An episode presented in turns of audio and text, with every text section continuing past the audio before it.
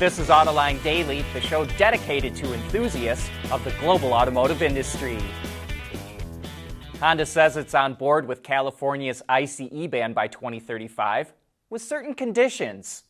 While it supports the mandate, it says it will be hard to go all EV without more inclusive federal tax credits.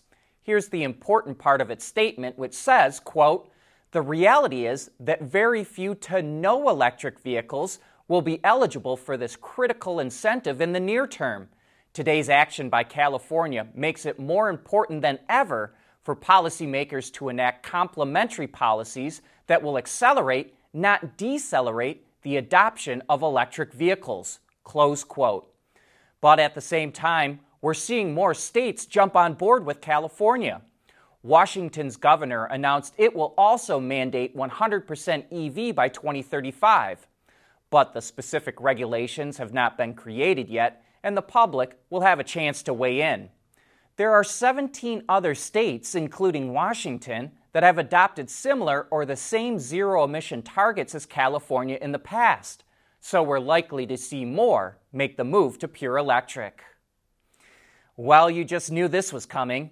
Earlier this month, Ford raised the price of the F 150 Lightning, and now it's the Mustang Mach E's turn prices are going up anywhere from 4,000 to $7,775 depending on the model, with the bigger increases going on the higher priced, higher performance versions.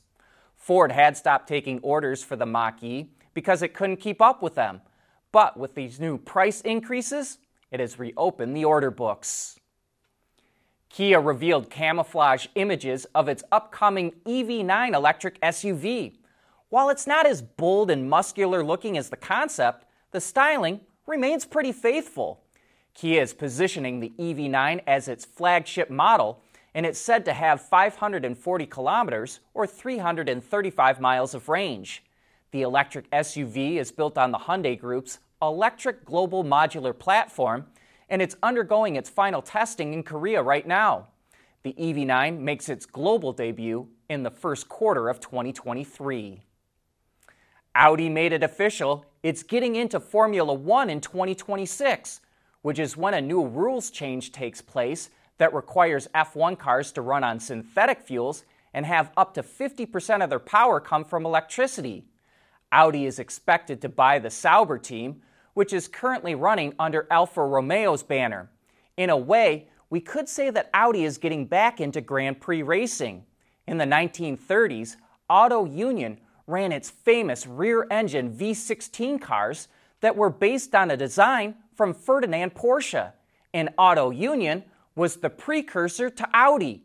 In fact, the four rings Audi uses in its logo are the same used by Auto Union, and those rings represented the four companies that formed Auto Union, including Porsche, Wanderer, DKW, and Audi. With global reach across three continents, Teijin Automotive Technologies make vehicles lighter, safer, and more eco-friendly. Teijin Automotive Technologies, the formula for better mobility.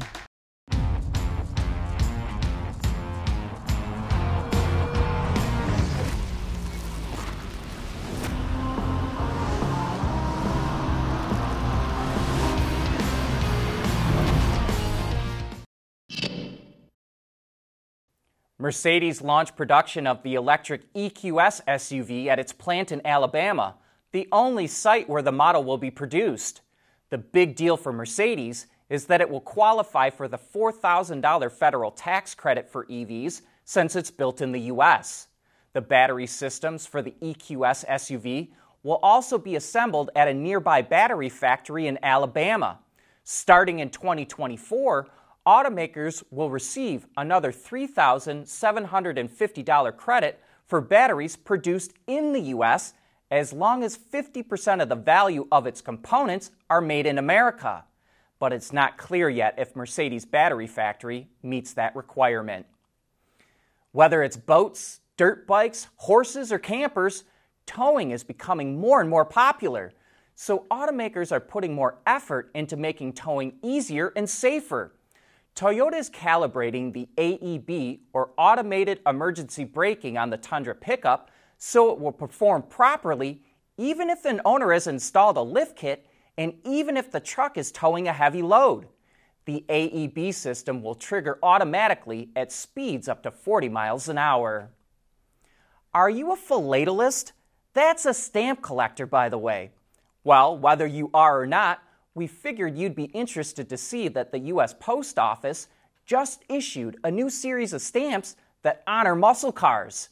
Specifically, there are stamps for the 1969 Ford Mustang Boss 302, the 1970 Dodge Challenger RT, the 1969 Chevrolet Camaro Z28, the 1967 Mercury Cougar XR7 GT, and the 1969 AMC Javelin SST.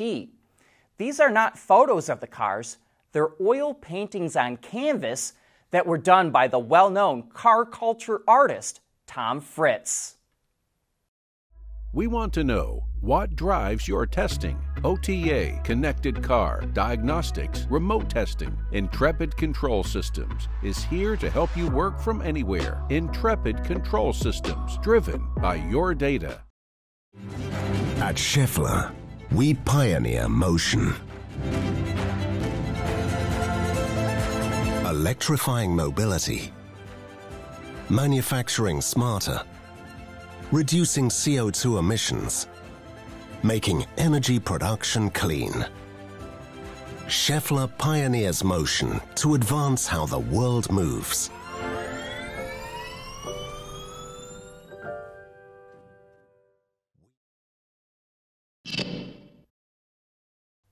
Electric cars get all the media attention, but commercial EVs are where we're seeing faster adoption.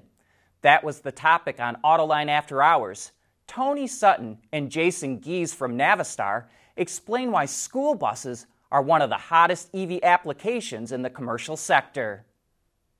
The amazing part is, and we're, we're convinced of it, that school buses are at the point of the spear. And that's where we started and why, focused. Why? Why are school buses so popular? Because they, because they have an application where the vehicles come home every day and the charging infrastructure then can be centralized and it's easy to put in place. So you can get the charging infrastructure there real easy, and they, they, they 85 to 90 percent of every application of a school bus fits an electric capability today. Yeah. And that's the amazing part is it's exactly. ready today. Our, our school bus can do 200 miles on a charge today. That's 95% of duty cycles for schools. And we always get, well, what about field trips? And what about this? Well, charge before the field trip. You're not driving 100 miles out and 100 miles back typically for a field trip. There might be that 5 to percent mi- or less than 5% application, but you know, most of the applications we can get there today. and that's today. And there's a lot of great info in that show about the commercial and heavy duty truck market going electric. And you can catch it on our website or YouTube channel. Today is National Dog Day in the US. And to celebrate, Auto Trader released its annual Best Cars for Dog Lovers list. It picked vehicles based on how many pet friendly features and accessories are offered, including a low floor, pet screens, durable seats, cargo tie downs, and rear heating and AC vents. So, without further ado, here are the 10 best vehicles in alphabetical order by brand the Chrysler Pacifica, Ford Bronco Sport, Hyundai Santa Fe, Jeep Wrangler, Kia Soul, Ram ProMaster City, Subaru Outback, Tesla Model 3, Toyota Sienna, and the Volvo XC60. And dogs play a big role when buying a new vehicle. Auto Trader says 85% of owners consider their dog when deciding on what vehicle to purchase. And that wraps up this week of Autoline Dailies. Enjoy your weekend and join us again on Monday.